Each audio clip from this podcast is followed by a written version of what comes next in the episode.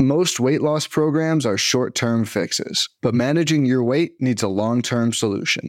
And that's what makes Noom different. Noom uses science and personalization to help you manage your weight for the long term. Their psychology based approach helps you build better habits and behaviors that are easier to maintain. The best part? You decide how Noom fits into your life, not the other way around. Sign up for your trial today at Noom.com. That's N-O-O-M dot com to sign up for your trial today.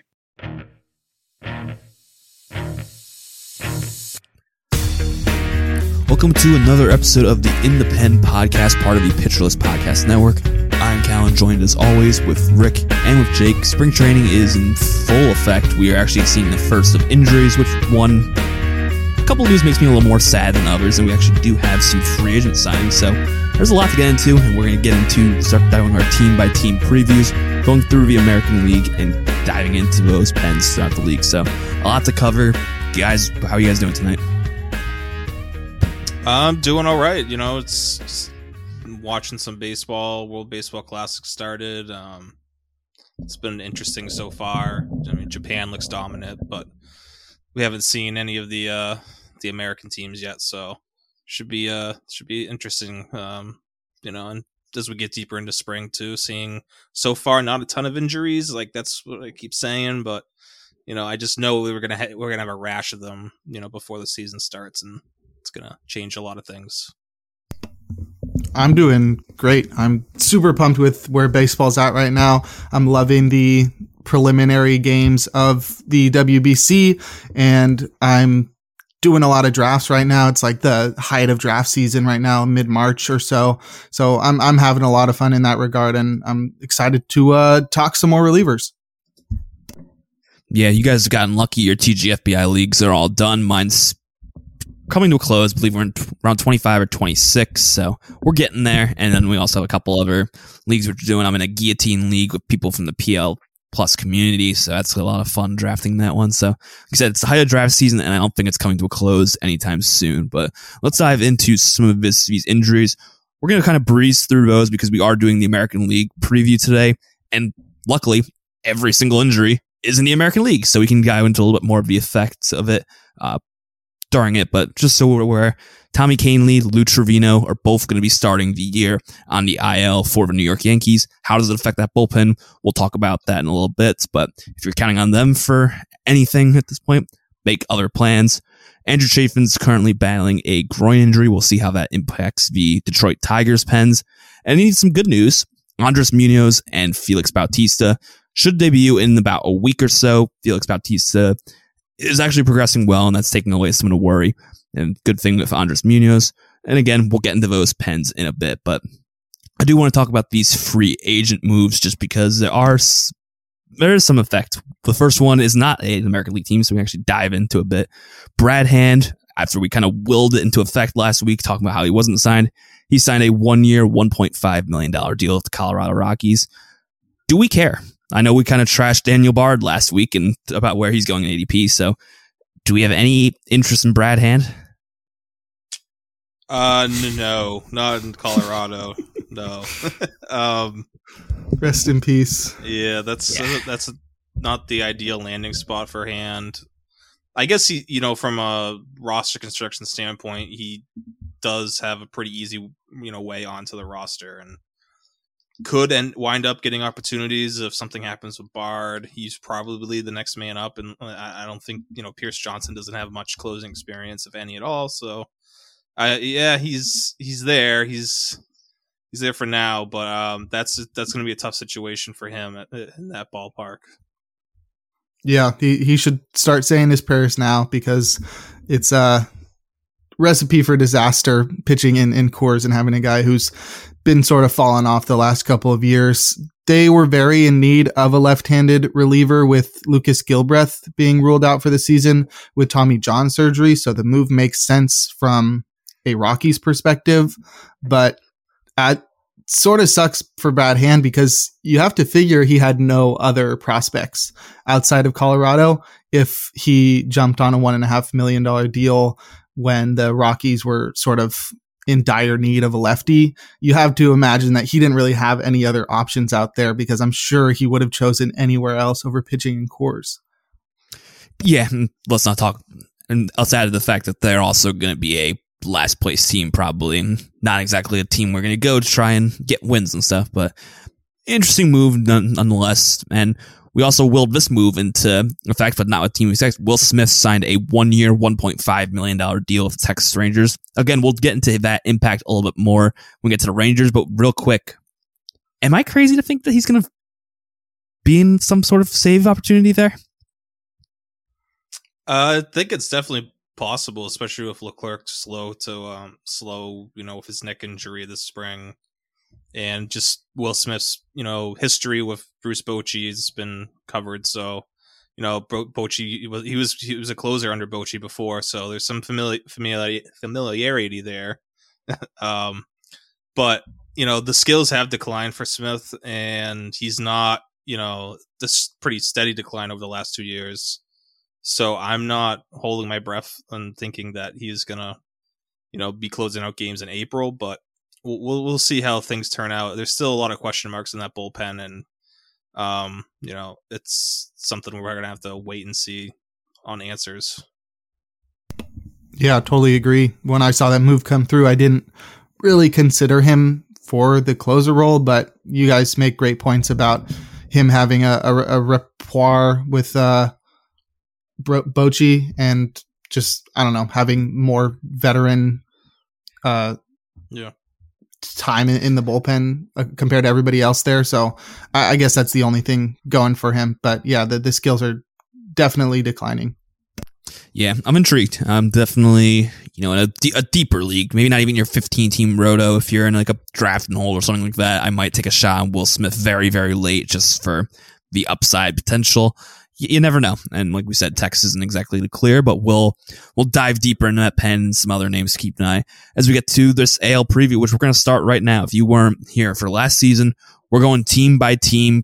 Rick's come up with a great storyline for every single bullpen, so we're going to dive into that. Talk about some sleepers in their bullpen. Talk about the next man up. Names you should know, names you should be monitoring, and of course, obviously the big names to start off. We'll go in alphabetical order, so to not play any favorites. So we'll start off with the Baltimore Orioles, and exactly we addressed at the beginning of the show. Felix Bautista should be debuting next week, so he's been battling an injury throughout camp. I believe it's to his knee, and he's battling another injury as well. So, are we concerned about Felix Bautista? I know we talked about the ADP. You know, are we are we still drafting him? Are we still pushing him down on boards because of the injury? Where we value him? Or we have any concerns, or you think he's going to be okay? Yeah, I'm the news continues after the first, you know, injury revelation, kind of a couple like um about a month ago.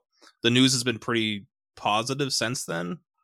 Um, and it's still though, you know, his value is his draft, you know, value is still dropping a little bit. So I think it's a great time to to to to get him in in drafts before he starts, you know, before he has that one spring training outing, and it's like, oh, he looks the same as he did last year when he was one of the most dominant relievers in baseball. Um, but yeah, I'm not. I mean, the, the knee and shoulder injury. It's like a. It's not a great duo. Um, but I, I I'm. I think he. I think from all signs right now, it's seem positive. So I'm not too concerned about it. And there's not a ton in this bullpen that you know. Even if he does miss some time, I don't think he loses his job unless it's like a significant like month or month plus, you know, um, IL stint. I've been becoming more comfortable with drafting him. When he first got injured, I was pretty concerned about what that would mean for him. He's a really big guy. I think it's funny that his player pages still say 6'5", 190. that's uh, lighter than that's lighter than I am, and I'm 5'10 and not a massive reliever. So I think that's pretty funny. But that just means that he's a big guy. He's going to be dealing with injuries. It, it's difficult to avoid that kind of stuff when you're towing around such a big frame and trying to pitch with such long levers. So uh, knees, knee injuries make sense. I, I, the shoulder injury is pretty concerning, but the fact that he's sort of trending towards returning and being ready for opening day is definitely making me more confident in wanting to draft him. And like Rick said, he's going at a discount now that everybody is aware of the injury, that now might be the time to snap him up because things are sort of trending in the right direction and he's seeming like he could be just as good as he was last year. I mean, this is a guy that I think some people were considering as a top five closer going into 2023 because of how good he was to close out 2022.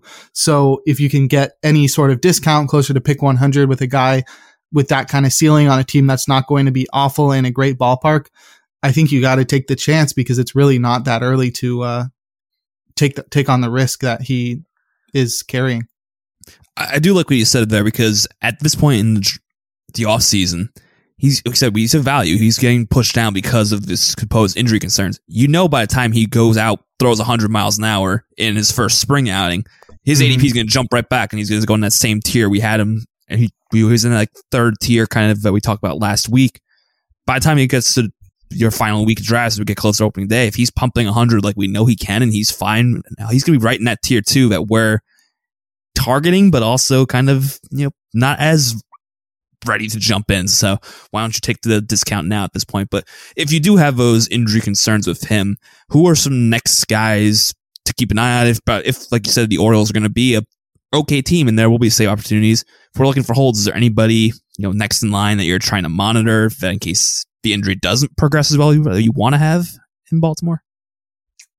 Um, right. I mean, Michael Givens is the the other veteran here. I I think he's definitely going to be in line for for hold, for holds, and um, you know, Ciano, uh, Perez will still be there. Um, he had a bunch of holds last year. I'm not huge on his I don't, from a skill set um standpoint. You know, not the best reliever in that bullpen by any stretch, but they do trust him in in in these situations late late in games as you know their top lefty. So he'll get say he'll get hold opportunities. Um, Bryan Baker's been hyped up a little bit. I think there's it, he's he's interesting. There's some tools there. There's there's some stuff there that that could be late inning uh, worthy. Um, someone to keep an eye on. And if if Tyler Wells ends up in the, I talked about him I think two two podcasts ago. If Tyler Wells sticks in the bullpen, definitely interested in him uh, returning there, and because this stuff definitely plays up a lot better in in a bullpen role. Yeah, and Tyler Wells was a, a big PLV darling, so that's a guy that could be really sneaky. I feel like they'll use him more of an, a multi-inning role, sort of mm-hmm. what Keegan Akin did at the beginning of last year before he morphed into a single inning reliever. But Tyler Wells could be a really sneaky guy in leagues where multi-inning relievers or, or starting pitcher eligible eligible relievers are valuable. But I do I think there's there's not too many options in this bullpen to choose from. I think the names that you picked are the ones that are the most obvious. I would lean with Givens as the guy who's probably next up, partially, like you said, because he's the veteran guy, because he has a history of closing. He was a closer in Baltimore already, so he's got uh, a history there and he actually still has some of the best skills in that bullpen. He doesn't throw the hardest. He's uh, averaging like 93 and a half with his fastball, but he did have a 27.3% strikeout rate, which was the highest in that bullpen outside of Felix Bautista last year. So very interesting. Got to note, Chiano Perez had a 1.40 ERA last year. Lots of luck played into that. So maybe don't go buying into him being that good, obviously, but I, I still think he, he's pretty solid, especially for a reliever that throws 97. Yeah, from one reliever that we are starting to buy back into in Felix Bautista, let's go over to one who we've kind of all been out on this offseason. I don't think that's really changed. Kenley Jansen has moved over to the Boston Red Sox. We know he's the guy who's getting saves in Boston, which is great. But we talked about last week that he's probably not value. Has there been any change? Are you still just concerned with Kenley Jansen? I know we've had some pitch clock concerns. He's kind of quieted that down in spring, but are we still concerned about Kenley Jansen where he's going out in Boston?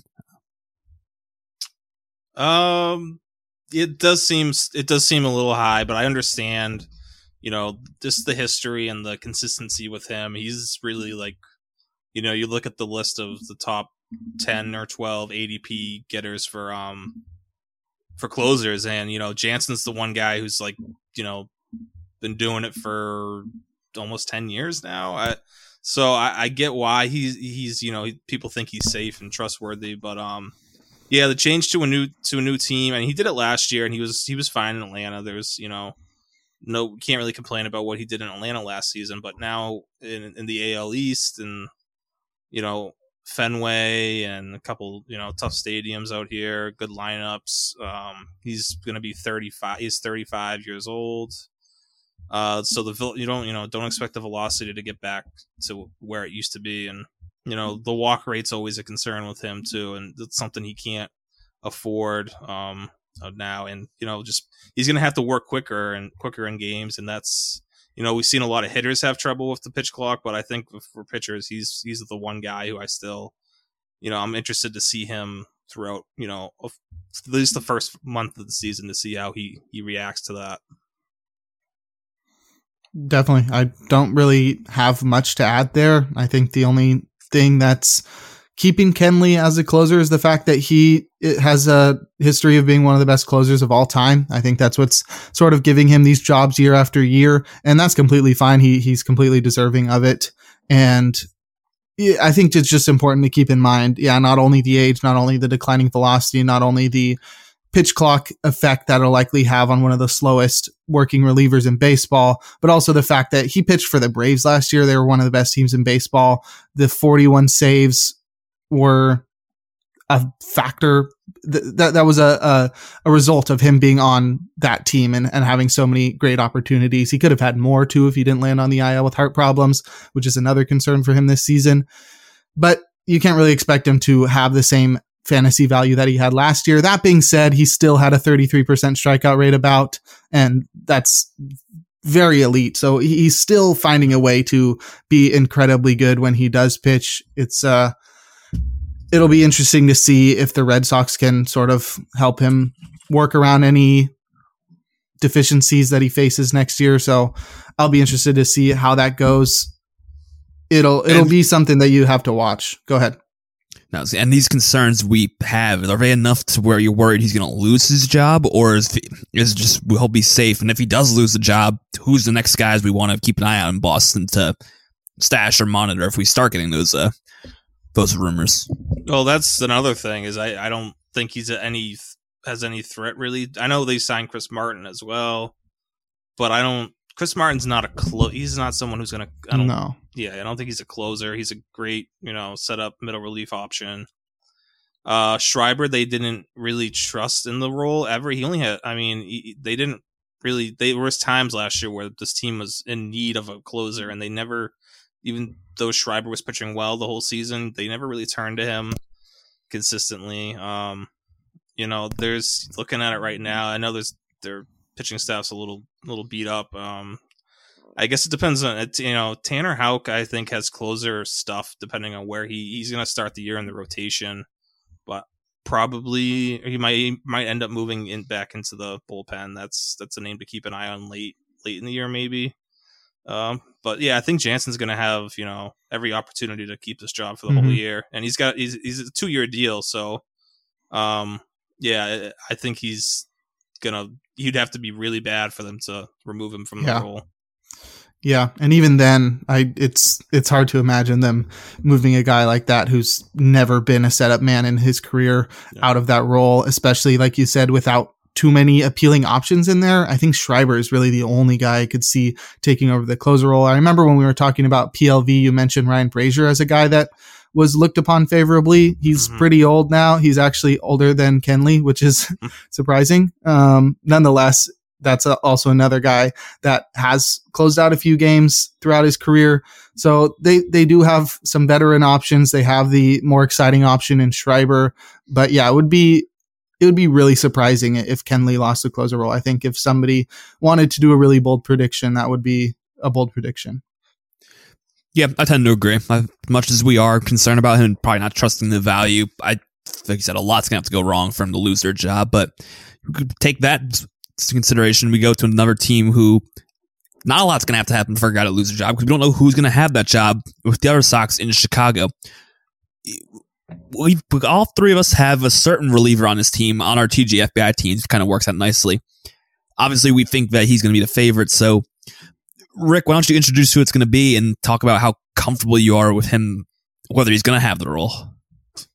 Well, yeah, it's we're all putting our eggs in the Reynaldo Lopez basket, and I'm Let's not. I'm not sure how comfortable or how you know. It's still it's anyone's guess, but just reading the tea leaves and just you know, Kendall Graveman's not. He shouldn't be a closer. I you know I, I like Graveman more, and I've said this like this the sinker ball, the pure sinker ballers who don't strike out guys. I I would rather see them you know seventh or eighth inning in cer- certain situations than you know on in the ninth to to finish off games. I think there's more they're more you know there's better use for them than just being a ninth inning guy. So I think Reynaldo Lopez though uh, you know his first year last year as a reliever went well. Um I think he's you know although he's got starter he's got some starter pedigree you don't need to that doesn't mean you have to like stretch him out or anything i think he's you know you can sa- save him for one inning stretches throughout the season keep him fresh um and he's got the best i mean joe kelly's another name but i i don't think they're gonna trust him um in that role so it sounds to, to me it's it's lopez or graveman and i i, I think i would lean towards i'm leaning towards lopez now with um just everything we've seen. I totally agree. I've been hyping up Lopez on the podcast for a couple of weeks. I hyped him up in an article that I just wrote, five reliever sleepers that you can go check out on Pitcher List. And I just think he's such a good option, not only as just a relief pitcher himself for the White Sox, but also in fantasy drafts, because you sort of have to consider the ADP. I would have a lot of concerns drafting him if he was sort of going in the same area that Kendall Graveman was. If he was going around pick 250, yeah, I would sort of have some concern when there's other guys that have a clearer path to the role on equally good teams with equally good skills. I would definitely have some concern drafting Reynaldo. I'm not like super enamored that he's going to be one of the best relievers in baseball next year. I just think he's going to be an above average reliever on an above average team. And he's going around pick 350, which gives you the leeway to take that shot on him, throw a dart at him and sort of hope that, yeah, he can overcome the competition he's got there. I think you made some great points. Graveman's a ground ball guy. His strikeout rate dropped a lot this past year, like 4%. And you can sort of blame part of that on leaving relief pitcher guru teams like the Mariners and the Astros and going to the White Sox where I don't know what Tony La Russa does, but he's got some magic that keeps players from reaching their full potential or something. He's gone though, so you can maybe bounce a bet on a bounce back there for Graveman. But yeah, I think uh, Kelly is probably if we're talking about sleepers for this bullpen, I think Joe Kelly's the sleeper. We talked about him at the very outset of the offseason as a guy that underperformed last year with a 6 ERA and had great underlying metrics, a 30% strikeout rate and seemed like same Joe Kelly that was just getting screwed by BABIP. So that that's a under the radar guy that if you're doing like really really deep draft and hold drafts or you're looking for guys to keep an eye on early on in the season, that's a guy that I would be keeping notes on. Is there any interest in Aaron Bummer? I think he's someone in this pen who has had the high leverage role in the past. Or is it going to be like another team we kind of talked about throughout the show? It's there he's the only lefty or one of the only lefties in the pen. Does that play into it, or does Bummer you think uh, find his way into this equation at some point? I, I used to be like, yeah, I used to think Bummer was their closer of the future when they they, they gave him a you know that five year extension. I'm like, oh, like it's kind of similar to what Seranthony Dominguez got this year. It's like, okay, so they're locking up, they're locking him up so they don't have to worry about you know what his arbitration cost is gonna is gonna be if he closes closes out games and he just hasn't been able to stay healthy. Um, it's it's a it, sorry for the pun, but it is a bummer that he is you know he hasn't been able to stay healthy because he does have some nasty stuff um, from the left side there, and they do have Jake Diekman too as another lefty, so it's not like you know they could use him. He might be you know if if they want to go the Tampa Bay route where you know they have left like he he could be their left-handed closer and late inning guy, so uh, I, I, think he factors into some saves, um, but it's going to be. I think he's already battling some some sort of injury. I, I, think he's still projected to make the opening day roster, but I think that's questionable still. So, yeah, I, I, I use. I mean, we'll see if if he gets if he gets to, off to a hot start, and you know, Reynaldo Lopez or Graveman aren't running away with the job, then someone to someone to monitor for sure. Mm-hmm. He's dealing with a lat injury right Uh, now. Um, so yeah, it's definitely the health is the only thing holding him back because if you look at his last four seasons, 2019 to 2022, he has a 2.59 ERA with a 1.18 whip and a 27% strikeout rate. That's really good. He sort of walks too many guys, but he makes up for it by doing a great job at, at limiting runs and base runners. So definitely has the skills. I think it's all about staying healthy and maybe not relying on a guy that is going to struggle all year to stay healthy as your closer is probably a good idea. It's a good idea not to rely on him because you sort of want stability in that role at the end of the bullpen. And if Bummer is going to be on and off the IL all year, you're definitely don't have stability. Speaking of stability, let's take a quick break before we move over to some of the more stable jobs on the next couple teams and uh, keep going with our American League preview. So we'll come back. We'll jump into one of the top relievers in all baseball, the Cleveland Guardians. When it comes to weight management, we tend to put our focus on what we eat, but Noom's approach puts the focus on why we eat, and that's a game changer. Noom uses science and personalization so you can manage your weight for the long term. Their psychology based approach helps you build better habits and behaviors that are easier to maintain. And they help you understand the science behind your eating choices and why you have those cravings. Noom's personalized courses are easy to follow and will help grow your confidence with tools you can put into practice on day one. The best part? You decide how Noom fits into your life, not the other way around. And based on a sample of 4,272 Noomers, 98% say Noom helps change their habits and behaviors for good. Try Noom today and see the results for yourself. Sign up for your trial today at Noom.com. That's N O O M.com to sign up for your trial today. Fads come and go, and nowhere more than in the world of weight loss. That's why Noom has created weight management programs that are made to last. Noom uses science and personalization so you can manage your weight for the long term. Their psychology based approach helps you build better habits and behaviors that are easier to maintain. And they help you understand the science behind your eating choices and why you have those cravings. Noom's personalized courses are easy to follow and will help grow your confidence with tools you can put into practice on day one. The best part? You decide how Noom fits into your life, not the other way around. And based on a sample of 4,272 Noomers, 98% say Noom helps change their habits and behaviors for good. So stop chasing health trends and join the millions who have lost weight with Noom. Sign up for your trial today at Noom.com. That's N O O M.com to sign up for your trial today. All right, let's jump right into. We're going to continue and stay out in the Central. We're going with the Cleveland Guardians. We all know who's going to lead the team in saves and possibly even the American League in saves and be one of the top relievers in baseball. It's Emmanuel Clase currently going off as the number two reliever off the board, but as he probably should be. Do we think he has uh, in him to be the number one? You think he has can take that next step, be the number one reliever, upset uh, Edwin Diaz, or just kind of kind of stays at two? We're fine. He'll be good. There's no questions about him.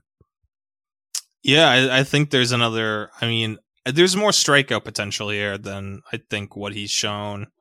Um, it's just he doesn't. He I think it's like kind of similar to you know Sandy Alcantara, where it's like he knows he, he can strike out more guys, but he knows he can be more effective in just inducing weak contact and getting guys, you know, um, to you know out in front and you know get ground balls and whatnot. So you know, a he's a hundredth percentile chase rate for Clase and you know, I mean, every other you know category in Statcast, he's you know pretty pretty high into. So I think you know, just showing that he's he gets that many chases, I think there's more to you know he could could up his K his K rate a little bit.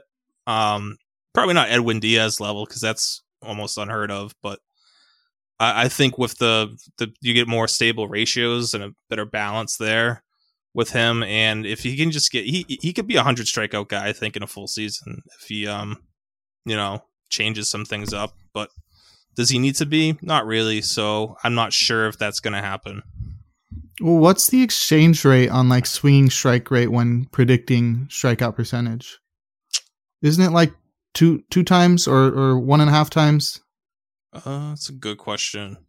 I- I've I've heard people Yeah, talk about that's that. fair. His is at eighteen and a half percent, which seems very high for someone with a twenty eight percent strikeout rate. Yeah, that does. I think that's a question for someone a lot smarter than me. Um, I just know. I, here's my analysis. He gets a lot of saves and plays for a good team. Yep, he's good. Uh-huh. So Yeah. no, that- that's a good question. I do think there's another another level.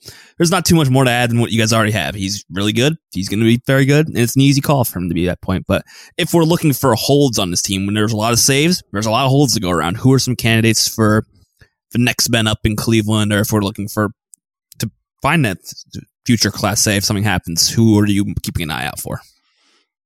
I mean, Karin- Karinchak made a comeback last year. Um, whether it was, you know, I don't know what happened. What all of a sudden he could uh, spin the It's ball. all in his hair. It's all in his hair. all of a sudden he was spinning the ball better again. So, um, but yeah, as long as he's able to do that, then he, he's one of the elite, you know, setup men in baseball. And Trevor, I mean, this this bullpen is really deep. Uh, Trevor Stephan, I mean, huge breakout year last year. I think he's a top ten holds option. Um, good three pitch mix. Uh, Nick Sandlin struggled a little bit early on last year, but I, I like Sandlin. He's more of a sinker side, you know, sidearm sinker baller type, but he's um he's got some good stuff. Eli Morgan, um, and it's it's unfortunate that Sam Hentges, Hentges uh, is possibly going to miss significant time because he was one of the better lefties, uh, lefty relievers in the game, and uh, I think he might be able to make it back this year. I don't think they've rolled him out for the season just yet, but uh, it's not. I think the prognosis isn't good for his his shoulder injury, unfortunately. But th- they'll be okay. They still have a lot a lot of options here. Yeah. Who who do you think the lefty reliever that's replacing him is if you don't have roster resource pulled up? I'm looking at it right now, and I don't know who that is. Me neither. Um, it's uh for, it's Tim Herrin for people that aren't looking. H E R R I N, a 26 year old who I've never heard of before. Yeah. So uh I guess they they could use uh Brad Hand now, I guess. But go ahead. I, I mean, just look quick, quickly looking at Herrin. I mean, pretty decent scouting report for a for a lefty reliever. He's 60, 60 fastball, sixty slider grades. He's 6'6", 230. Uh, there Hmm. could be something here. He's got a good strikeout rate last year. Uh, Yeah, and the, the Guardians are great at developing relievers, and they- they've shown that with random no name guys that they've been able to do that. But- yeah, 30, 30 to 31% strikeout rate at AAA and 41.6% strikeout rate at AA. Speaking of high strikeouts at Double A, uh, going back to Karinchak, that was a guy who had crazy minor league stats. I was so pumped to uh, see him finally reach the majors. This was a guy that was striking out like uh, 53.8% of batters at AAA, 67, 66.7% at Double A. That's Yeah. not even real. Um, he's the clearly one of the best holds relievers in all of baseball because he's going to get a ton of strikeouts. I think even if he's unable to continue spinning the curveball like he does, I that strikeout rate isn't going to fall that much further than 38 from 38.8% down to uh it's not going to fall below 30%. But we did see him struggle in the past when he did start sort of losing the feel for his his spinners. So there's that. I think for sleepers, Eli Morgan is the guy for me. There was a point last year where I was really in on him, and it's because he doesn't walk anybody and he also strikes out a decent amount of guys. This is a 23% strikeout to walk, strikeout minus walk ratio guy, which is really impressive. And that, that's sort of something you can use to predict future success as well. His uh, ERA estimators aren't super positive. They're all around like three and a half, which is solid, but nothing crazy. But uh, definitely a guy to watch going into next year. I, it, there's no way he takes over the closer role, but in holds leagues, there's a there's a shot he's valuable. Yeah, let's hope your our excitement about James Karinchak and his hair isn't uh, isn't suffered by this uh, the new crackdown on sticky stuff that they're supposedly going to be doing more of. So Mm-hmm. we don't know for sure, but there's that's the report been going around. So he's he's dominant. You know how good he's going to be. So Mm-hmm. as you said, this bullpen is very very good. So a lot of guys will be monitoring. A lot of guys will probably be drafting in your your deeper leagues. But let's go from one good bullpen to one that we're not sure it's going to be so good, and over to the Detroit Tigers. We've gone all off season with Alex Lange being the favorite, and I think he still is the favorite. Does he have any competition, or are you guys kind of bored that he's the clear guy in a not so good team? Um, yeah, it's. I'm trying to find. I want someone to emerge here. I don't know who it's going to be yet, but uh, there's just a lot of all, these. The rest of this bullpen is just a bunch of um, you know, middle relief types who don't.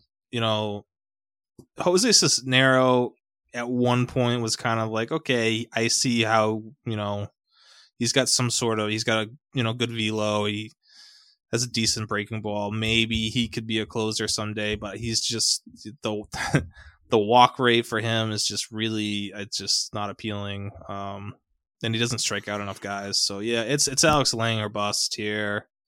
And I don't even know to start the year. I don't think I could recommend anyone for um for holds leagues here. Come on, Rick. Like, say it with more conviction. it's uh, he threw you a softball and you like Oh. bunted it or whatever. He, this is like it's so clear that Alex Lange is far and away the best reliever on this team, which is not nice. hard to be. yeah, okay, that's fair. It, it's really not hard to be the best reliever on this team. I think Uh. one of us might be in competition for the closer role if we were on the Tigers, but yeah, Lange is clearly the closer. The, I, there's really nobody left on the wire now. So I, I'm not really concerned that his job's going to be taken. I'm very surprised that the Tigers haven't taken the opportunity to improve a depleted bullpen, but that's sort of the course they've been taking in recent years. I'm not really sure what the direction of that team is, but yeah, you were really right about Jose Cisnero's walk rate. I looked it up 18.1% last year in 25 innings. He only made up for it with a 22% Yeah. strikeout rate. That's crazy. That's so bad. So yeah, I think the the only guy I would even consider in that bullpen is Will Vest. Jason Foley had a little bit of success last year. I think they're both very similar. Foley struck out nobody, like 17% Yeah. of guys. So that's where that's why I'm leaning Vest there, but definitely not a bullpen I'm going to want to be targeting in any sort of league because the Tigers are not going to be good. And I'm pretty sure this bullpen's not going to be good. But you do have to sort of say something about Trevor Rosenthal. I, Callen was Yeah. pretty excited about that. I was throwing in there because you know how this thing, this thing goes. But all season's been it's Alex Lange, it's Alex Lange, and then Trevor Rosenthal's going to come out of nowhere and do it. He's done it before to us. So, no, you guys are right. This is a bullpen and we don't want to talk about too much more. But, Rick, did you have something you wanted to I add to forgot. or- I completely forgot about Rosenthal until you brought it too. up. That's I yeah. did too. Um, definitely not someone to, you know, it's a wait and see with him. But uh, interesting name, you know, in that bullpen. But I don't think it said AJ Hinch said it's not it's not feasible for him to be ready opening day, and obviously How? How is he injured so much? he's already got a lat injury. I don't. Oh my god. I mean, Gosh. so we're looking at maybe May. I don't know. It's yeah. Well, when he's healthy, when he's on the roster, then we can, you know, discuss what his role is going to be. Let's let's move away from this. I'm getting this is not the team we want to talk about. The Tigers. It's it's Alex Lange. It's nobody else. And even that, we're not too excited. I don't think we're as excited as some people in the industry are about Alex Lange. So drafting me needs saves. You're not going to get too many other better options throughout the season, unless they maybe take the shot on Zach Britton or something. But I highly highly doubt it's going to be them. But we'll go from one bad bullpen to a very very good bullpen. It's the Houston Astros, and we know another team. We know who the closer is going to be. It's Ryan Presley. We have expressed some concerns throughout the offseason of his. He's getting up there in age. He's age 34 season now. He's battled injuries the past year or so. Are we? Do we have concerns about Ryan Presley, or is he pretty firm in that top five like he's been off season? What do we think about him? And then, uh, if we do have concerns, who are some uh, guys you want to put on your watch list in case uh, the inevitable injury possibly happens? Um, a little concerned, but nothing that would make me drop him down boards right now. Uh, I think, you know, he he's had this chronic knee injury that's like always kind of feel like he's on the IL with a knee injury like once a year at least. Um, so you know, probably gonna miss some time this year. Which makes it, you know, maybe it is, you know, in deeper leagues, maybe it makes sense to draft Rafael Montero uh, late just to, you know, it might seem early, but like it, it might, you know, it might might work out for you later. You know, if Presley misses a week or two in May, so um, you know, Montero is a guy that I think would be the fill-in closer. He was last year, even with Hector Neris there. Neris was pretty good, but he, he had some rocky stints where you know he kind of faded out of the picture when Montero kind of took over as the number two option there. Um, Brian Abreu is probably the my favorite reliever here. I just outside of Presley, I just don't know if they would use him in save situations or I, I think his role right now is pretty pretty good as the fireman earlier on in games. Um, and even deeper on in this bullpen, Stanek and Matt Matone. I mean, those are two guys who would probably probably be set up men for a lot of other teams. Definitely the Detroit Tigers. They they probably actually close out games. Um, so okay, stop taking them while they're down. sorry, sorry. All right. Um, but yeah, this is it's another. But you know, again, they don't have a lefty again. It's always a thing that I don't. You know, I guess you don't need one if you if you have all these talented righties, but um, you know, still something that uh, I, I feel like you know they might miss miss out on. Probably end up getting a lefty at some point before the deadline. Well, Rick sort of covered everything. Yep. Um, Ryan Presley, I think it, there's parallels to Kenley Jansen where they're both old. They're both been some of the best closers in baseball over the last few years. The skills are not really declining, but they sort of are. It's like he dropped off a mile per hour on his fastball from the year before, but that's not really his bread and butter pitch. It's his slider, Mhm. which still has a really impressive PLV. It's 5.24 after it was 5.42 the year before. So it's still a really good pitch. And I, I just I just don't see the skills declining at all. I think it's just all about like him staying healthy. But you do have the concern where there's not the same parallels with with Jansen is that he has got a lot of competition in that bullpen. The fact that Rick was able to name like six guys Mhm. that all could be a closer on multiple teams is very impressive. They have a great core there. And yeah, I think Montero's the clear next man up. Brian Abreu is the clear, like, everybody's favorite reliever in the bullpen. He struck out 35% of batters last year. Neris has a history of closing out games and still has a lot of potential. And yeah, I, the Astros are pretty solidly set in that bullpen. So I don't even think they're too concerned about giving Presley the rest that he needs so that he's ready for their in- inevitable postseason excursion.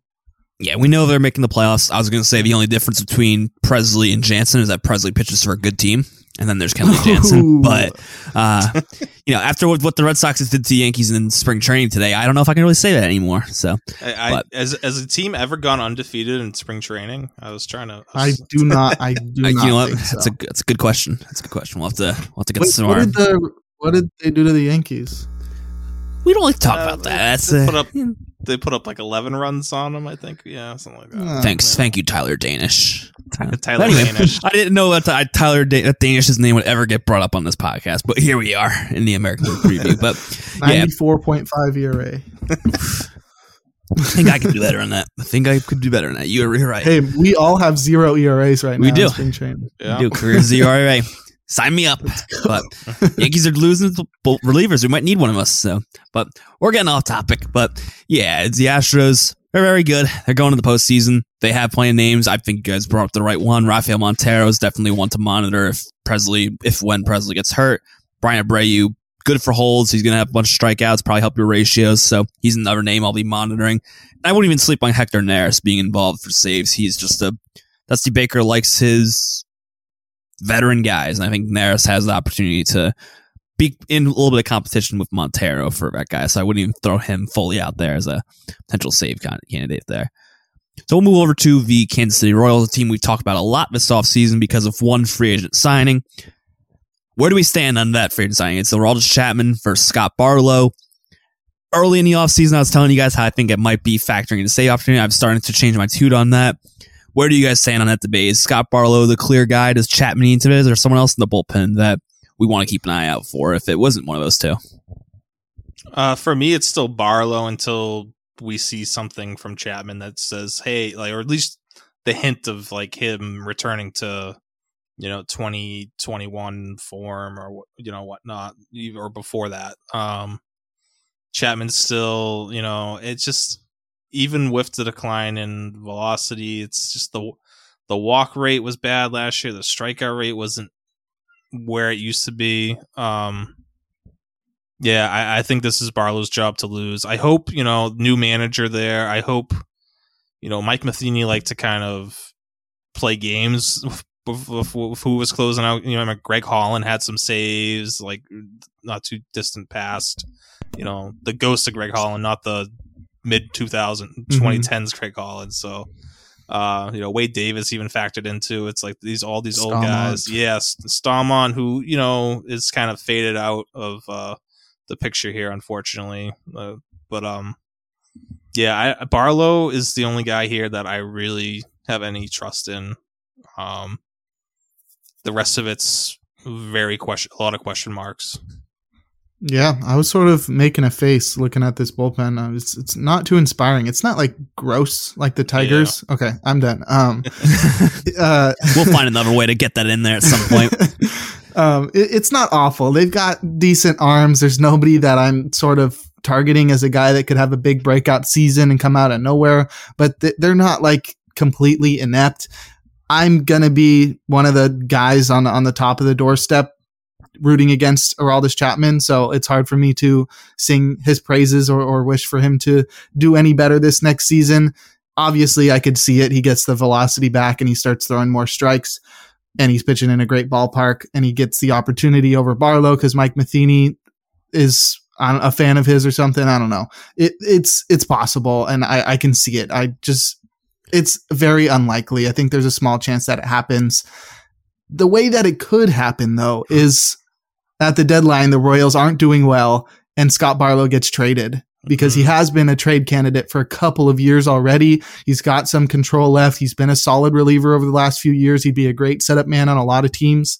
That would sort of open the role for Chapman because I could not see a team trading for Chapman. That just seems like a disaster in waiting. But yeah, I'm not not super enamored with this bullpen, but you, you never know. I, it's it's going to be a, a interesting year in Kansas City. It, yeah, don't trade for Aroldis Chapman. He might walk away from you during a playoff series. Just, saying. Uh, but yeah, Scott Barlow, I think, is the clear guy. I've been starting to move. The only reason that you have this a concern, at least for me now, is that Matt Quatraro, their new manager, came from Tampa Bay, where we know relievers go to be in mix and match situations and don't yeah. exactly have that established guy unless your name is Pete Fairbanks. But anyway, uh, I, I, think he he'll factor in, but at where he's going in ADP, I'm just avoiding that. It's not worth the worth that shot. I think Dylan Coleman's another name that's like the only guy here that's not a veteran kind of that I think has really good stuff and um you know great fastball velocity spin rates uh wish he had a little bit better his secondary is a little bit better slider was good last year it was really it was good but i feel like you know I don't know. I feel like he could he could be a sleeper here that at least in holds league should be should be taken you know seriously and you know potentially if Barlow gets traded like I mean that makes sense what what you know what you said Jake that like this is he's pro- he might be their best trade asset at the deadline I I I mean unless someone wants to take Jordan Lyles or Zack Greinke or Ooh. or Hunter Hunter Dozier. I mean, there's not a lot of yeah. I, I feel like he's probably their best dead, uh, deadline asset. So if they if they're not in the playoff hunt, he could probably get them a pretty good return. So yeah, that's when things get interesting. And it's like Chapman, Amir Garrett, Josh Staumont, Josh Taylor. These guys all had really good years at one point in their career. Or, or Chapman mm-hmm. had multiple good, good good years, but like it's been a while for all of them. So um, I don't know. Could be a good bullpen, probably not we'll see if if those guys all make nice, you know, good comeback years for them. Yeah, I'm intrigued. I think Coleman's a good name to bring up as well. He might factor in, especially like you guys say, if Scott Barlow does get the potential inevitable trade, he probably would be the next guy up that I would have some interest in. But when we get back, we'll go from one confusing potential bullpen with Kansas City to an even more confusing bullpen, if that's possible, with the Los Angeles Angels, who have four, five guys who could maybe close games out. So who are we taking the lead that team in saves? We'll get that in just a moment. Eating is an emotional experience, which is why managing your weight needs to be a psychological one. Noom uses science and personalization so you can manage your weight for the long term. Their psychology based approach helps you build better habits and behaviors that are easier to maintain. And they help you understand the science behind your eating choices and why you have those cravings. Noom's personalized courses are easy to follow and will help grow your confidence with tools you can put into practice on day one. The best part? You decide how Noom fits into your life, not the other way around. And based on a sample of 4,272 Noomers, 98% say Noom helps change their habits and behaviors for good. Start taking control of your weight management and join the millions who have lost weight with Noom. Sign up for your trial today at Noom.com. That's N O O M.com to sign up for your trial today. All right, all season we've been having this same debate: who's going to lead the Angels in saves? I continue to bring up Carlos Estevez, and I think you guys are kind of in agreement on that. But let's run through this pen. There's about a four-headed monster, at least how Roster Resource has it for saves. So, are you still on the Carlos Estevez train even after a brutal start to his spring training? Um, for now, yeah, I I think it's you know, they say that he's they're trying to he's working on stuff. He's he's working on throwing his fastball up in the zone and um okay, yeah, that makes sense. I guess they're trying to do that, but um it's not working well. So, um hopefully he can he's got time to figure it out and that's definitely something he should be working on cuz with his velocity, he should be uh, you know, fastball up in the zone, you know, slider change up you know down. That's should be all he does and um i think he's just like if you look i'm just looking at the by pitch velocities i mean Herget's 92 miles per hour Tepera's 92 miles per hour like no one throws more no one throws over 95 in this bullpen except for Estevez who can get it up to like 98 99 so just based on that, I feel like you know he's he's got the potential. He's got that closer stuff, the potential. He's getting paid you know seven million dollars a year. Um, yeah, I I don't see anyone here that's gonna challenge him early on in the year. It's I think he I think he enters the year as a closer, and then they go from there. So, Herget's the top setup man, I guess, just mm because he's has the most history of being trusted last year. But I, I think Tepera's got a, a shot at being that guy too, because he was a, a big holds guy, big saves guy for the the White Sox in in past couple of years and Matt Moore was actually really good last year as well too. They've got a lot of veteran guys here and even some guys like Jose Quijada who had a 30% strikeout rate last year and a sub 4 ERA actually had a lot of success. So I think the bullpen's got a lot of options. There's just none that are super standout, yeah. right? So who who would you consider like the top two guys is is setup? I think Herget, yeah, based on just how he finished last year, um, they trusted him in in the closer role, and that's you know he he didn't do poorly in it, so maybe that gives him a chance to to start the year there if Estevez still continues to struggle. Uh, and then yeah, Tepera and Loup were both they didn't pitch as well as they had hoped. You know, after spending money on them. Mm-hmm. Uh, so you know, you bring in Matt Moore. I feel like Matt Moore is going to figure into being their top lefty setup man. With uh, yeah, I mean, I like Quijada was yeah, he's probably had I think he had their best strikeout rate last year. Um, another good lefty, but yeah, it's a, it's a it's like kind of a mixed bag of veterans here that mm-hmm. you know no one really wows you, and that's kind of the Angels thing. I feel. Well, you know who does wow me though is Ben Joyce, and I think we've been sort of dropping the ball by not talking about him this whole offseason because this was a guy that was like the talk of the town on Twitter for all of last year, and he was pitching in college. That's a that's a Tennessee guy, right? Yep. Yeah, he just he throws like 104 miles per hour out of a, a sort of weird arm slot. It's like three quarters or whatever. And he also has a slider. He's been unscored upon in three innings so far in spring training. And he actually just shut down the Team USA lineup. I think that was today, which is pretty cool in, in the one inning that he pitched. So he's looking like he could actually make this team. This is a guy that has the stuff to be in the major leagues. And it's all sort of about control and how he goes about working around major league pitchers or batters. But I have a lot of faith in this guy. I do totally agree that they're going to give every opportunity to Estevez and they likely let Herget or one of those other veterans take over the closer role after that.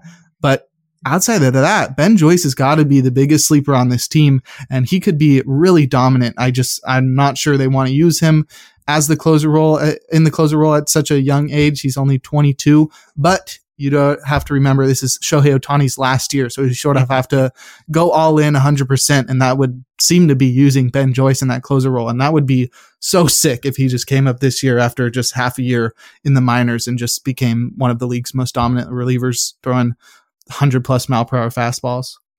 Yeah, when you brought him up in our group chat, I had to kind of look up and be like, wait, who the heck is Ben Joyce again? But he's third round pick from this past draft. He spent all of last year in double A in his 13 appearances. Would be a heck of a jump, like you said, but maybe he does factor into this. I do, you know, it's a, it's a four headed monster. I agree with you guys that Stevis is the guy I'd want most on this team to get the saves. Um, I'm definitely interested in Matt Moore. They've spent the money on him in free agency. And you talk about Quijada and Loup two good lefties that they can use in other situations to let Matt Moore be the fireman or the you know lockdown quote unquote closer. So I do think he probably would be right up there if Herget is the next guy up. Probably two three Saints pair, just trusted veteran. A lot of good guys like you said. There's no one that wows you. But when you go through the pen, it's actually, you know, got some intriguing names. So I think there's going to be a lot of value with uh, Angels relievers when you get to deeper drafts and need to grab your holds. So you know, it's like you said, the team doesn't wow you, but maybe this year they finally find a way. We'll mm. see. But let's move over to the Minnesota Twins, who have the biggest, if not the second biggest, one-two battle in Minnesota. We know the names that you want to know. It's Jhoan Duran and Jorge Lopez. So as we sit here, as we're recording this on Thursday, March 9th, who leads the team in saves? Is it Duran or does Lopez still factor in and take more from him? Uh, I hate I, this. I put this question up here, and I still I don't know how to. um, I I I'm gonna say Duran just because I'm not sure. It might not be Lopez. It might not be Duran. It might be someone else. But if it's between those two, I trust Duran more. I mean, he's just. I don't know why. Like you know, you see all these other relievers who are like down three miles per hour in the spring, just kind of slowly ramping things up. And Duran's out there throwing 103 uh, with 99 mile per hour splitters. Like, what's the what? What even is a 99 mile per hour splitter? I don't. that's come on. Um, he's just insane. It, mm-hmm. I think even if he's in a timeshare, I, I think he he's probably going to be the guy that gets the middle of the order out at either the seventh, eighth, ninth inning. I think that still gets him 20 saves ish, maybe maybe you know give or take some. Um, so I'm not I'm still drafting him, not worried about necessarily. I'm not expecting him to get me 40 saves. I'm expecting him to do everything else plus 20 saves, and I think you know where he's going right now. That's fair. Uh, Jorge Lopez really struggled when he got there in to Minnesota. Uh, I still think there's a skill set there for him to be a really good reliever. I think he can get back to his first first half self, I think you know that's not out of the question. So, um, but still, yeah. I mean, I'll let Jake talk about this a little bit more, but I, I I, like this bullpen in general, so we can talk about more names in a bit. Sure. Yeah, I totally have to agree with you that Duran's probably the likeliest team leader in saves. This is a situation where you just want to choose the guy with the best skills. And it's possible that he might have the best skills out of any reliever in all of baseball. Like you said, that splitter is insane. I, like there's no comp to that pitch. It's absolutely ridiculous. And the fact that his fastball is even harder than that. I, I just, I there's not much else to say about how insanely good he is. So I think even if he's not the closer, I think he's still going to be the most valuable reliever in that bullpen because he's going to strike out a ton of guys and he's going to produce a very good set of ratios. So I love Duran this year, and I think there's no doubt that he's going to be amazing this year. Lopez is interesting. It's hard to tell what the real Jorge Lopez is. Is it 1st mm-hmm. half of 2022 or second half? Was it the ballpark change? Was it the environmental change? Was it just regression? I think it's going to take some appearances in the 2023 season to answer those questions.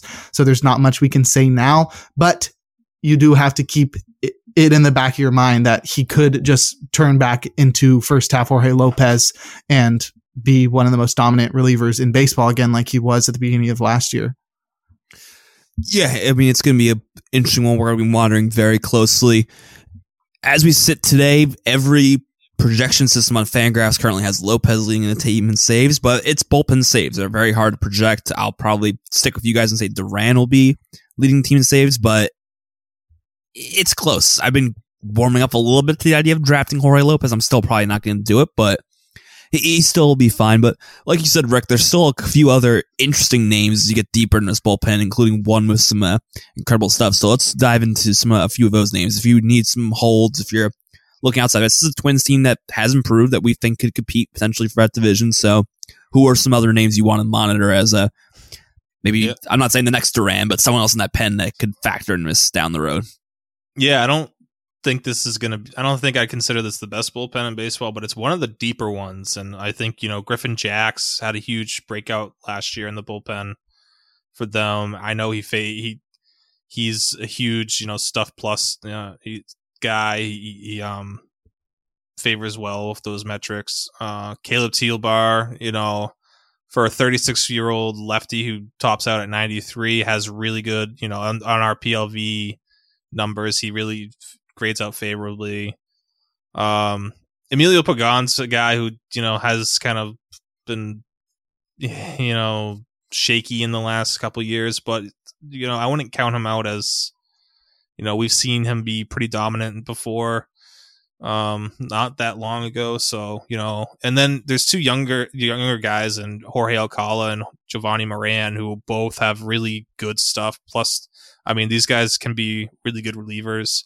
Alcala's dealt with injuries, and for Moran, it's just kind of I want to see see him get into more um, you know high leverage situations. He he also could you know walk a little walk. He had eleven percent walk rate last year, not terrible, but you know it'll be nice to bring it down a little bit. But thirty three percent K rate for Moran, so an interesting lefty they got there along with Thielbar. Mm-hmm. Yeah, I, Moran's really interesting to me. I think he got a lot of hype towards the end of last season, and I think some people could see him turning into a really dominant reliever this next season just because he strikes out so many guys and he's able to uh, limit the runs because of it. So that's somebody that I wouldn't really consider as a save sleeper, but definitely could be a hold sleeper just because he could rack up a bunch of strikeouts and, and turn into one of the more high leverage arms in that bullpen. I'm sort of staying away from Griffin Jax solely because the pitcher list projection mm-hmm. system points him out as like one of the three guys that they see unfavorably.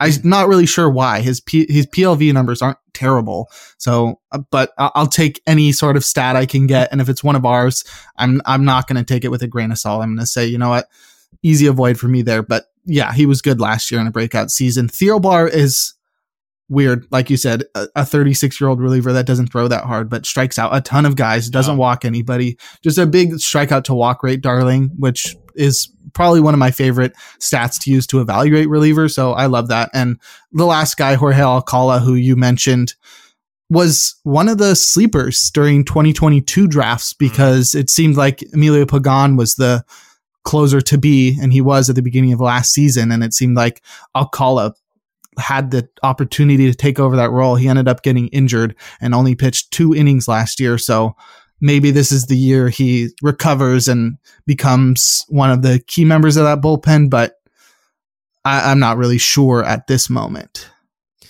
Yeah, it's I like what you said. It's uh, the names again aren't fully flashy for Minnesota. I mean, obviously Duran's flashy. Duran 150 miles an hour. It's hard not to be in love with that. But other than that, it's it's deep. I like stuff. Christian Jackson someone who I've been intrigued about. Obviously, we like Jorge Lopez, so it's an, another team I'm going to keep in close eye this season for you know deeper names. They have done a good job developing these relievers lately, so I think this is going to be another year for that. Let's move over to New York, where we know Clay Holmes is the quote unquote the guy right now, but are we sure about that? Is he how safe is this closer job? Uh, are you guys drafting him? What's your view on Holmes and you know the guys around him? Yeah, it's he's a tough one. That whole that mix right where he's going around like you know hundred ish in the ADP. It's I don't. I have a tough time. I feel like I need him to slide a little bit more to to take a shot here.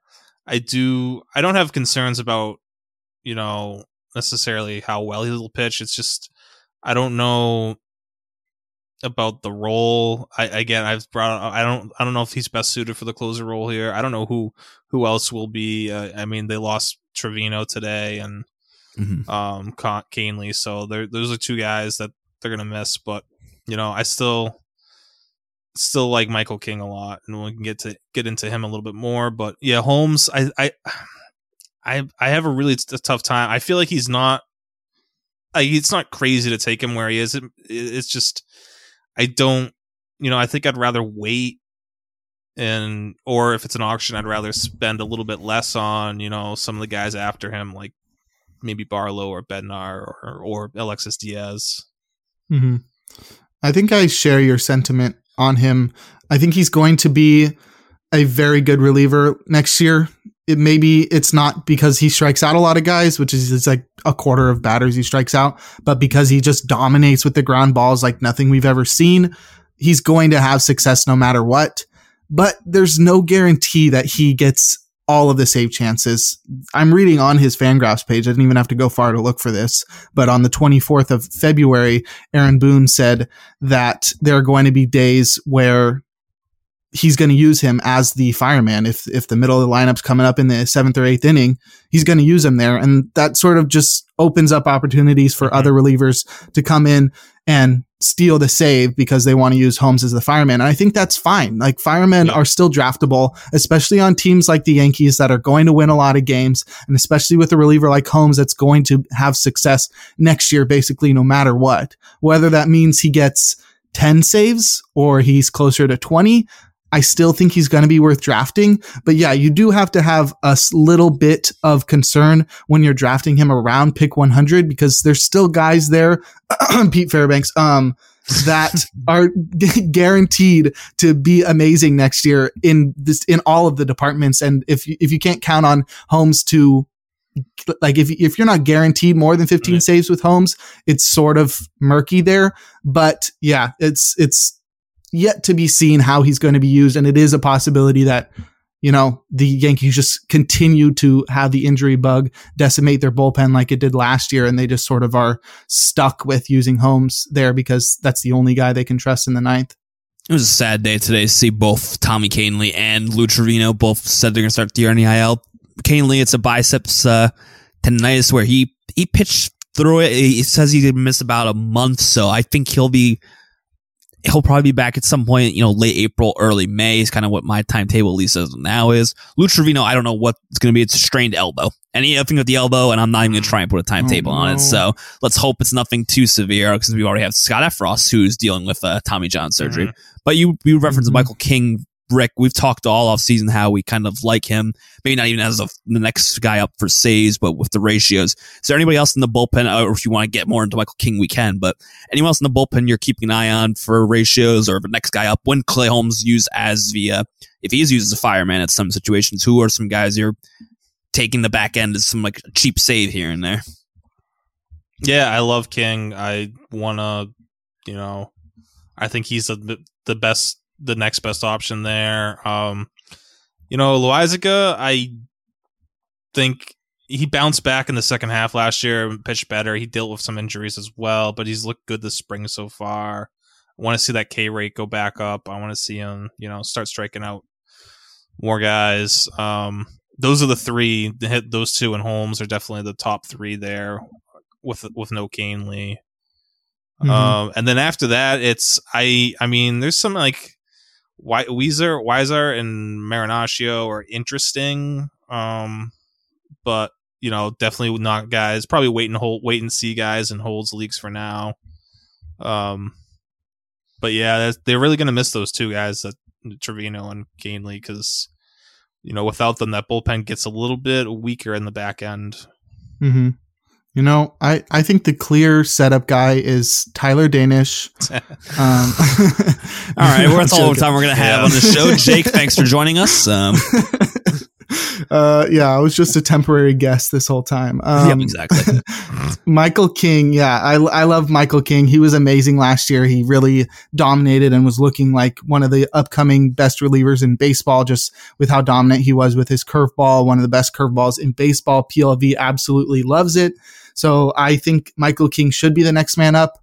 I think Lo- Loaisiga is the next man up, though, which is sort of concerning because what happened to him last year? He was hmm. like a guy that struck out around like 24% of batters and didn't walk anybody. And then last year, his walk rate jumped nearly 4% while his strikeout rate dropped 6%, which is not the combination you want to see. So I'm sort of losing faith in a guy that I was drafting at the end of my TGFBI draft in 2022. So unless he can turn those skills around, which very possible, relievers are very volatile. You never know. But skill numbers like that, strikeout and walk rate, they uh, sort of level out faster than most stats. So you can trust them after a certain number of innings. And the fact that he tossed a decent amount of innings last year, 48, you can sort of trust those numbers. So there's something wrong there. I don't know what it is, if it's an injury or what, or if he's just declining. But I think that lets King walk into that role. And yeah, outside of that, I think Marinaccio is the, the clear guy. Struck out 30% of guys last year and had a 2.05 ERA that was not supported at all by XFIP, which was two runs higher, but still, I think he's, he's got some abilities there and it'll be interesting to see what kind of role he plays as he sort of moves into one of the more, one of the roles uh, as one of the more trusted relievers in that bullpen. I think Marinaccio could be a great fit for what Michael King was to start the year. You know, the fireman, mm-hmm. give us two innings. Maybe he'll steal a win or two here. Like I said, the 30% K rate. He had some, he's flashed some good stuff. And Yankees clearly started to trust him. When Michael King got hurt, his role elevated immensely before he got hurt himself. So I, I think Marinaccio could be a very deeper sleeper in his pen for a steal win, some holds. And he's a Jersey guy. And as someone from New Jersey, I've got to make sure I highlight him. So it's another bullpen. They're losing guys, but I think there's a lot of names to like and doesn't have the flash name like an Aroldis Chapman or Andrew Miller, but plenty of names to get be intrigued with in New York. Complete opposite out in Oakland. Uh, we'll move over to the next team. All off season, we've talked about Trevor May as a sleeper, someone we liked outside of the top 300, as someone as a, we thought was a favorite for saves. Is that still the case? Are we still on the Trevor May bandwagon, or is he uh, starting to move down in our eyes? Uh, Jake, take this one. This is your, this is your yeah, team. This is it is my guys. team. Yeah, I think he's still only moving up for me. I just keep gaining more confidence in him. I think it's clear that he's got one guy to compete with, and it's Dany Jimenez. I'm not glad that AJ Puk's gone. I was really excited when they drafted him, and I loved him when he was available to pitch. But now that he's gone, it's clear that it's either May or Jimenez and they're literally paying May more than anybody else on the team in 2023. And if that's not like the clearest example of why a guy should be the closer, then I don't know what is. They're going to trade him at the deadline. The best way to drive up a relief pitcher's value is by getting him all of the uh, publicity he can get, and that's by getting a bunch of saves, pitching in the ninth inning, maybe making an all-star team if the A's are really that bad and they're going mm. like sending a reliever like the Tigers have the past couple of years. But oh, one more shot at the Tigers. Um, I did it. Told you. Told um, you it was gonna um, happen. Yeah. So yeah, I just I keep getting more confident in him, especially after writing about him in my article last night. I just he's got to be the guy next year, and even if he's just there for a few months getting a bunch of saves, that's completely fine with me. So yeah, I'm I'm completely sold that it's May this year, and I can't believe he's still going at, after pick 300. Yeah, it's I'm surprised there hasn't been any helium at all. With, I mean, I don't know. I'm guessing, you know, drafters just want to stay away from this whole situation, and I get that because Oakland's not going to win a ton of games, and what are you going to get? But you know, I, have said it before, and I'll, you know, I'll say it again that there's there's bad teams that create really good closers, or like really, mm-hmm. you know, you can get 20 saves before the deadline with May before he gets traded. Um, you know, happened with the Tigers a few years ago. Shane Greene it was always the fame. Shane Greene was like leading the league in saves, and the Tigers were had one of the worst records in baseball. So yeah, because it's like when they do win, they barely win by anything. It's going to be close games. exactly. So, you know, I, I I think it's he's not someone people keep sleeping on him, and I I, I can't believe his ADP is still outside 300. Um, mm-hmm. and he struggled last year. He's he had he's, he's, had some health concerns, but when he's healthy, he's a really he's, he's a really good really good reliever. And by far, I think, the best stuff out of anyone in this bullpen. Um, when when he's right. So if he when he does inevitably get traded, or if he does lose a job, are we? Is Dany Jimenez? Jake, you said he's the only one to be concerned about there. Rick, you Mhm. agree Dany Jimenez is the next guy up, or you know Acevedo, anyone else in this Oakland bullpen you want to monitor for when May does get traded? Um, yeah, it's probably I'd say Jimenez or Acevedo. I don't think Zach Jackson's really. Uh, I mean, maybe Zach Jackson. I those three are just kind of very interchangeable and okay, and I, I don't. none of them really stand out. Um, Jimenez flashed last year, but again, I still this fastball's not not very appealing. Um, yeah, I, I I'm guessing they'd go with one of those three. Jake, as the resident A's fan, I'd like to, to your permission. We're good to move on from Miss Penn. You, you ready to not talk about a much better bullpen? No, 10 more minutes, Dad, please. All right, fine. Let's move over to Seattle, where we have uh, another confusing close situation. We got two guys who are both very, very good: Andres Munoz and Paul Sewald. Also, guys, the same question in Minnesota: Who leads the, save, the team in saves? Uh, Jake, go first. Yeah, this one I think is a lot more difficult than Minnesota because Sewald is a lot better than the sort of counterpart uh, in Minnesota as uh, Pa- Pablo Lopez. Sewald sort of the the Pablo Lopez of of uh, the Seattle, and Munoz is the parallel to Duran. Jorge Lopez. Sewald just go ahead. I said Jorge Lopez, not Pablo. Oh yeah, thank you. uh, I didn't even realize I said that. Um, it's, uh, nonetheless, uh, yeah, I, I think Sewald's just really good, and it- it's hard to imagine that he doesn't at least get like ten to fifteen saves because last year he had twice as many saves as um, Munoz. Is that correct? Um, yeah, way more than twice as many. He had twenty, and Munoz had four. Can't forget that Diego Castillo had more than Munoz last year. So there's definitely still a possibility that since Sewald was so dominant last year that he he could be the closer there and you can use Munoz as the fireman. So I I feel like it's 50-50 right now. I feel like it's like a clear committee, but it's just two guys and they're just going to switch off and use those guys when they feel like they need to. Yeah, I'd Yeah, agree. draft it's both probably of them. some. I think they're going. yeah, Oh, just, that's no. It, it's a draft.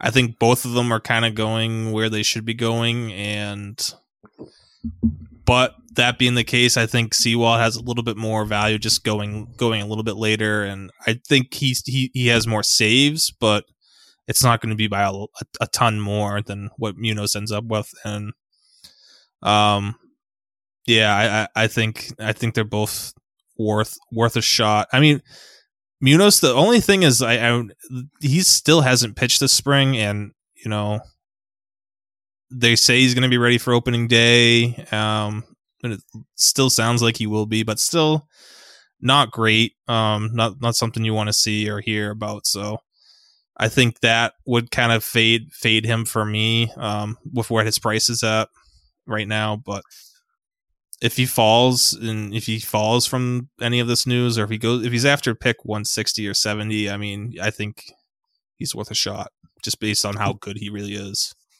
Jake referenced Diego Castillo as someone who had more saves than Andres Munoz. Do we think he plays a factor or anybody else in this committee, or it's just those two and the next guys are just you need holds, very fine options? Uh, I don't think he's actually going to play a factor this year as much as he did last year. Last year, I was sort of really hyped on him because they Mhm. were clearly using a committee, and he started out the season so poorly that not only was everybody dropping him, but nobody wanted him on their team. And that's when I jumped, and he actually got me a few saves in TGFBI and, and leagues like that where saves are really valuable. So he was actually pretty cool to have on the team for a, a few weeks. Yeah, I don't see that reoccurring in 2023, though. Matt Brash was really incredible when he got moved to the bullpen. That guy's stuff is insane. I remember when he debuted and he was pumping upper 90s fastballs with some of the most wicked uh, uh, yeah off speed pitches that I've ever seen. That's curveball and slider are crazy. And the fact that he struggled a lot with his command as a starter and then moved to the bullpen after a brief stint in the minors and was absolutely dominant. I don't think he's going to be vying for saves, but this is a guy that could be one of the top holds arms. He can probably go multiple innings as well. I think that's a really underrated guy in saves plus holds leagues that's not really talking, not really being talked about enough. And I'd be really excited to take him late in drafts as a guy that could sort of take off as one of the better relievers in baseball. Yeah, he's kind of. I think he he could have like kind of a James Karinchak type um, mm-hmm. K rate, and just adding to this, you know, it, I think it's going to turn it to be yeah, it's going to be a three headed monster with him, Sewald and Munoz there. I think Castillo. It's it's tough with Castillo. I you know I liked him a lot last year and the year before and prior, and you know looking at his whiff rate on his slider over the last three years, it's gone down about ten percent each year, roughly. So something, you know, either hitters have figured him out or, you know, something something's going on there with the slider where it's just not getting the same it doesn't have the same effect anymore. So tough to see. Um, but yeah, I don't I don't know if he really factors in anymore. Mm-hmm. Um, when when Brash returned to the bullpen last year in July, he had a two point three five ERA and a thirty four percent strikeout rate. Yeah, that sounds that sounds about right. That's that those that the breaking ball will play very well at the back of an end of a bullpen. Um, and even like there's still like Penn Murphy and Matt Festa have, are pretty interesting names too. And Trevor Gott even had like a little stretch of, of Milwaukee last year where he looked really good. So it's another one of those. I think it's another really good bullpen. Um, definitely those top three make it, a, you know, probably one of the top five bullpens in baseball potentially. But even like depth wise, there's you know there there's some interesting names here. Um, but again, no lefty. Another team that's not doesn't have a lefty in their bullpen as of now. Yeah, like you said, this is going to be another one of those best bullpens in the league. I do think if Castillo could factor in some saves, but obviously it's Munoz and Sewald, and I would agree 100% with your sentiment about Matt Brash. He's someone who I would definitely be targeting saves holds late. Banner's gonna be very good, so he's gonna be used in high leverage situations as long as they like it. So attack with his bullpen. There are a lot of names to like Wilver to Tampa, who's kind of in that situation with the Mariners start with just a very confusing bullpen. But if you listen to this podcast long enough, we know that we are all Pete Fairbanks fans. We're very big Pete Fairbanks fans, and we think he's going to be great. But should we have the same confidence? We think Jason Adam ha- factors into this. Do we think Fairbanks gets to 20 saves with Adam around, or you know, kind of same similar questions. Is Fairbanks the lead guy, or how much do we like Adam as a follow up? Uh, I'll be the contrarian here and say I don't think Fairbanks is going to to get to get to. I don't okay, think Jake, you're to, back on. Jake, you're back on the podcast. Rick, you're off now. Let's go. I I don't know. It's just Tampa Bay. I they're gonna do weird things. Uh, and Fairbanks' injury history. I mean, they're really really being careful with him in spring in the, the spring training. Um, he, he, finally made an appearance, and his velocity wasn't great, and no one's velocity has been great, but for him, it's just like one of those like, you know, just knowing his injury history, it kind of piqued my interest a little bit. But you know, first outing, we'll see, we'll see how he progresses through the rest of the spring. Um, I still think you know where Fair, Fairbanks is still a good value, just because like we talked about with Duran or even Munoz, like he's going to get around 20 saves probably as long as he's healthy. Um, and just everything else that comes with it is is worth the worth the value, is worth the pick. So, you know, elite ratios, ton of Ks. Um, I think Adam. Yeah, I mean, we'll see what how if Adam can continue what he you know did last year and kind of his breakout season. I had liked Adam when he was back in Chicago, and he's kind of the what how he broke out last year was not how I was expecting it. They changed some things with him, and it, it obviously worked out. And um, he's definitely the number two guy here. And it's weird because usually Tampa Bay, there's like a bunch of names we're looking at in their bullpen, but after those two, it drops off a little bit. gets gets a little dicey, and um, yeah, I I think those two are going to be the ones dominating the save chances. I was gonna say Tampa Bay usually churns out 15 amazing relievers a year. Is there anybody else we're keeping an eye on for this competition, or is it just you know Adams, Adam Fairbanks, uh, and that's about it for us? Did Did you mention Garrett Cleavinger? I haven't. I was gonna. Yeah, that's that's the name, the lefty there. That's intriguing. Um. Uh huh. Yeah, talk about him. Sure. Yeah. I mean, this is a guy that was on the Dodgers. So, you know, at least one other smart team was interested in him. Mhm. And I'm not sure what the Rays did differently, but he took a huge step forward with them last year and was striking out a ton of guys, like 38, 35% of guys last year, which anybody that's striking out that amount of guys, no matter what they're doing outside of that, is pretty intriguing. Like you said, Rays are just incredible at getting the most out of all the relievers, coming, getting guys out of nowhere, and they're not afraid to use some random dude that your mom's never heard of and having him close out 20 ball games. So you never know because I mean, not only is that just like the Rays thing to do and it's like that it's it's effective, but also then you can just trade those guys away and then you get like I, I forget who Emilio Pagan was traded for, but like just stuff like that where you're trading away a guy and, and getting some good prospects back. But that's just what they like to do. And I think Cleavinger is clearly that guy. There's got to be, like Callen said, there's got to be like six to seven guys in the minor leagues or on the free agent wire right now that are going to be contributing to contributing Mhm. positively to this bullpen at some point this season. And you just have no idea who it's going to be, but we'll see once we get there. But yeah, you know, I'm a big Pete Fairbanks guy and there's nothing that you can do to change my mind. Yeah, I'm ashamed to say I have not gotten him in any drafts so far this year, but that's a very big disappointment for me. He's been a major target for me, and I hope to change that in the coming weeks. We'll over They- to. oh, I was just well quickly when you mentioned the minors for Tampa Bay, Yeah. they do have a a guy in AAA, Colby White, who is one of the better relief prospects. Um, you know, Of course plus they do. big, similar to like yeah, you know, Fairbank, if big big fastball, good slider, uh, big strikeout numbers in AAA last year, thirty six percent strikeout rate at AAA, or, or two years ago. He didn't pitch last year, um, but he's he's working his way back from Tommy John this year and should be pitching at some point in Tampa Bay's bullpen. so yeah, put him on like your, 12 NRIs. Yeah, Uh, so put him on your watch list because in 2024 Uh-huh. he'll likely be our Peter Fairbanks for next season. So just Mhm. mark down bold prediction. We're gonna be talking about that guy like he is Pete Fairbanks next year because this is Mhm. what Tampa Bay does. But let's move over to Texas. We talked about him at the beginning of the show with their signing of Will Smith. We think it may play a factor, but Jose Leclerc still it's still his job, right? Maybe.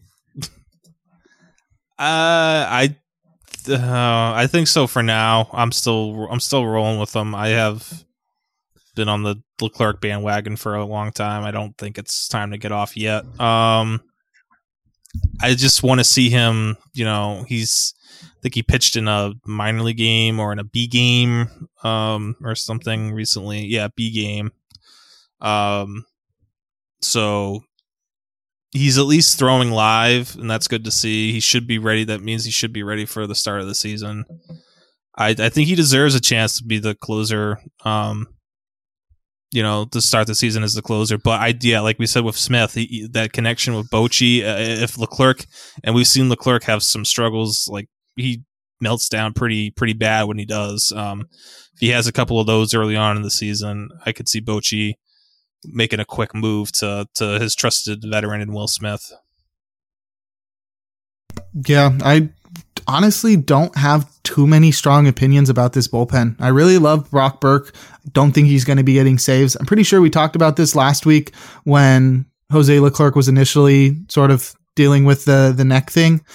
I love Brock Burke, multi-inning guy, was really uh, incredible last year across 82 innings. Jonathan Hernandez is a guy that in the past has been really good. He Mhm. throws really hard, but he doesn't really strike out the guys that you would expect. He's around 20%.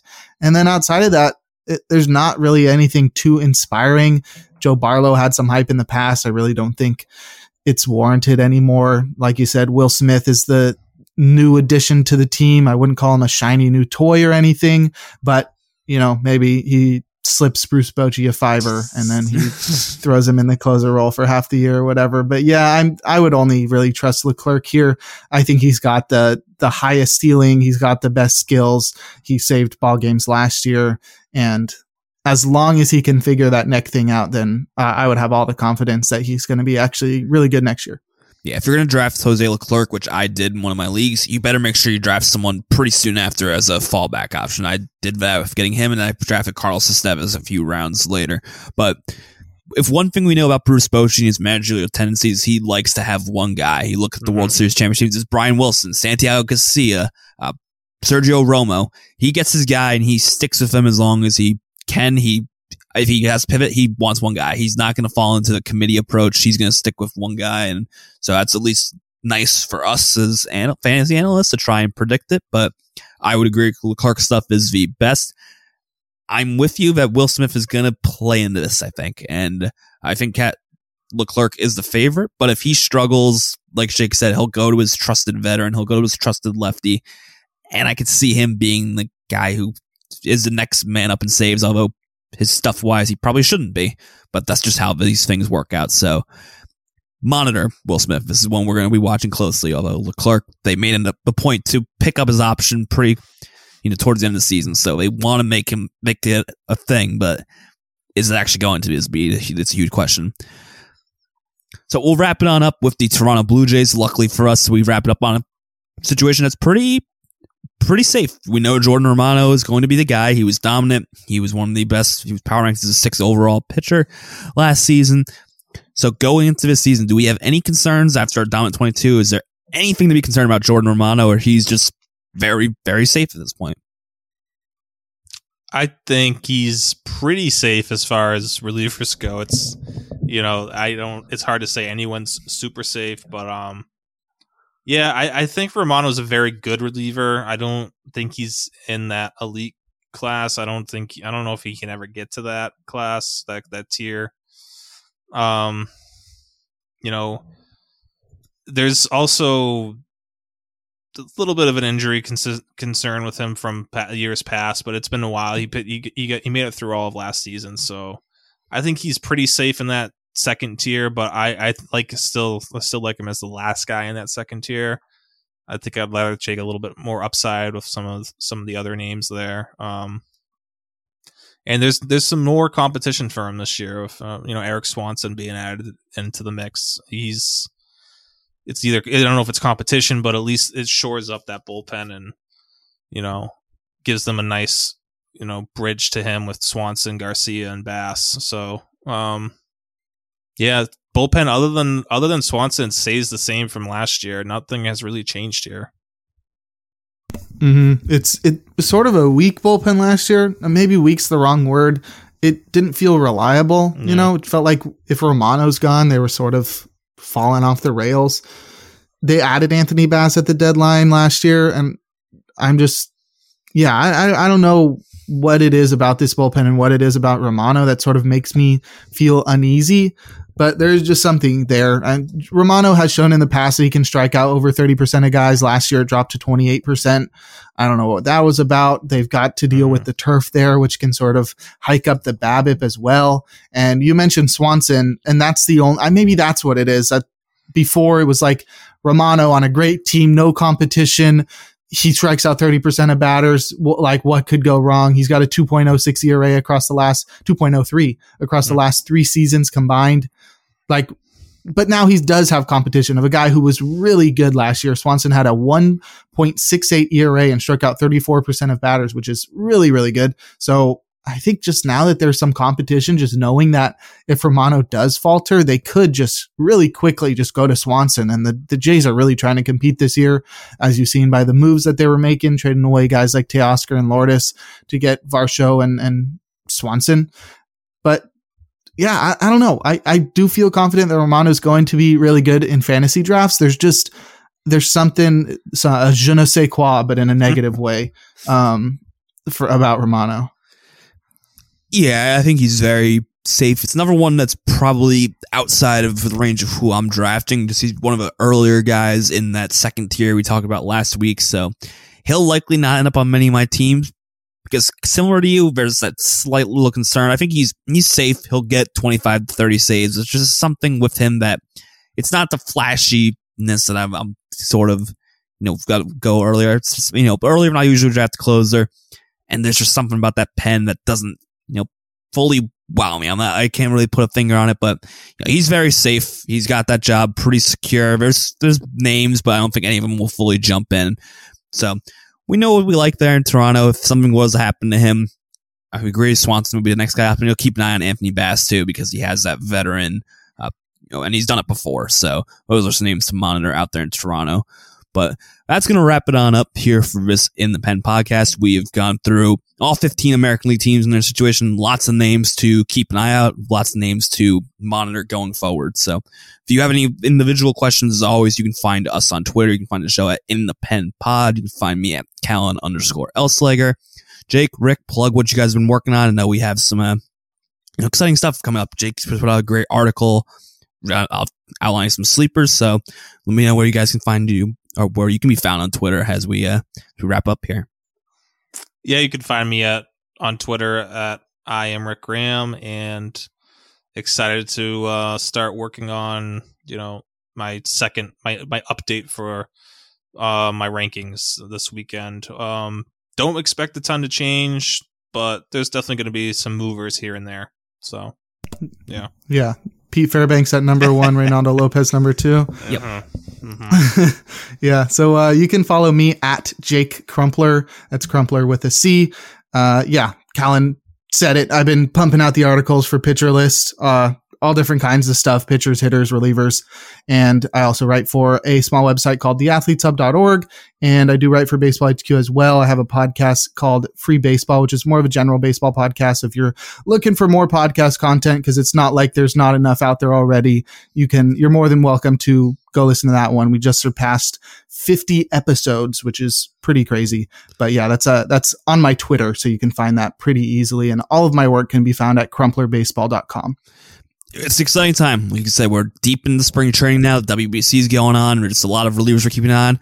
And we can do this all again next week. Next week, we'll jump into the National League teams, kind of go through those and see where we guys, we know we have a lot of uh, confusing situations at Hem, Arizona, where we'll start off next week. But exciting time. Hopefully, we don't get too many injuries. Let's keep our fingers crossed and just you know, keep plowing through us. We're getting closer and closer this season. I can't wait to get started. So we'll cover all that and more next week on the In the Pen Podcast.